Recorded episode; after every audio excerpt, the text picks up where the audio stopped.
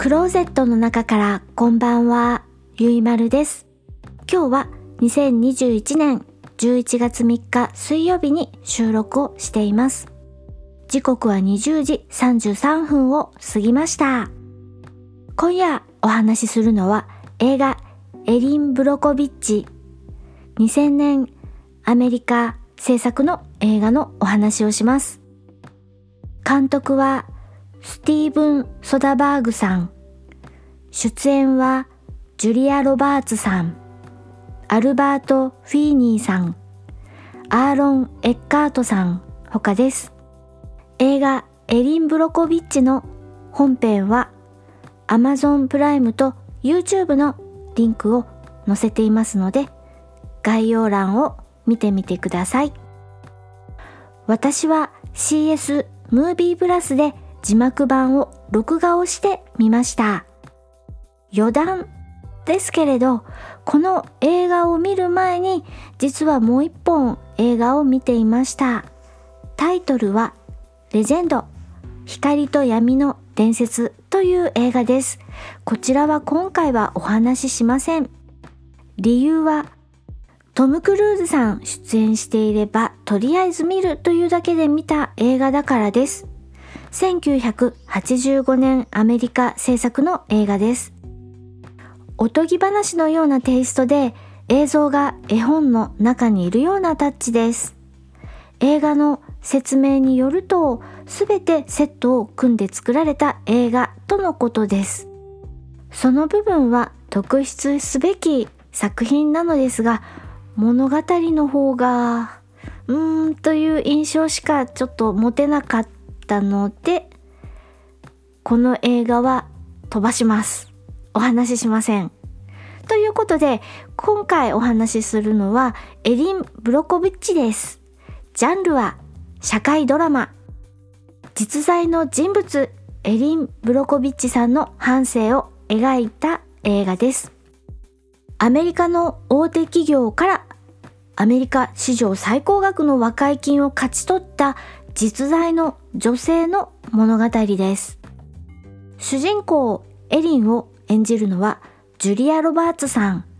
この映画でジュリア・ロバーツさんは第73回アカデミー賞とかゴールデングローブ賞の主演女優賞などなど多くの賞を取りました。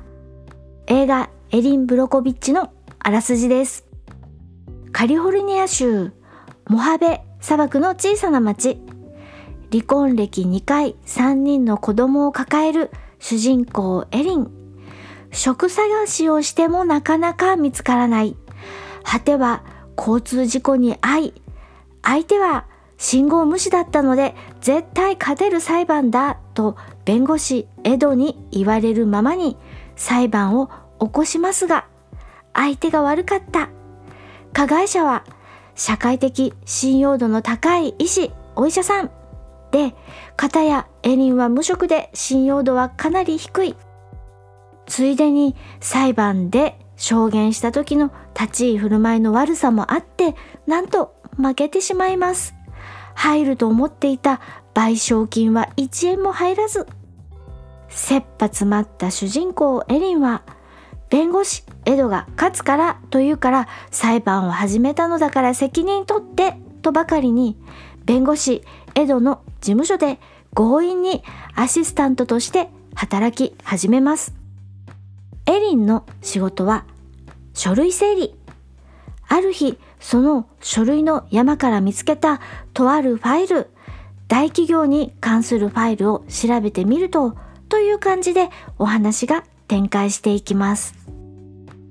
エリンは法律に詳しいわけではありません。無学で言動も派手派手しく、弁護士事務所ではかなり浮いた存在です。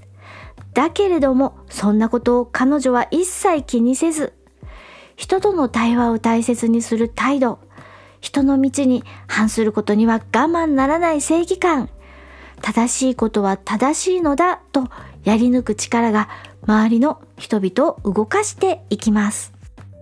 この映画エリン・ブロコビッチを見たら何とも言えないスーッとした清涼感が残ります本物のエリン・ブロコビッチさん本人も亀を出演していて作中ジュリア・ロバーツさんが演じているエリンと会話する場面があったりします次回はまだご紹介したい映画を見ていないので予告はなしです今夜は実在のエリン・ブロコビッチさんの破天荒な活躍をどうぞ見てみてくださいの映画エリン・ブロコビッチのお話をしました。それでは夜のゆいろく聞いていただきありがとうございます。北海道夕張からお話はゆいまるでした。おやすみなさい。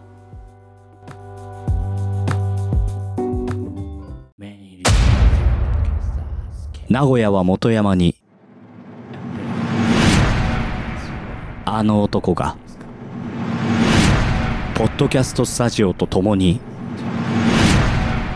機能し始めた本山が誇るポッドキャストスタジオ連動型。マスターが機能し始めた。なんであの時カフェ。絶賛営業中。リンゴから生まれたポトキャロ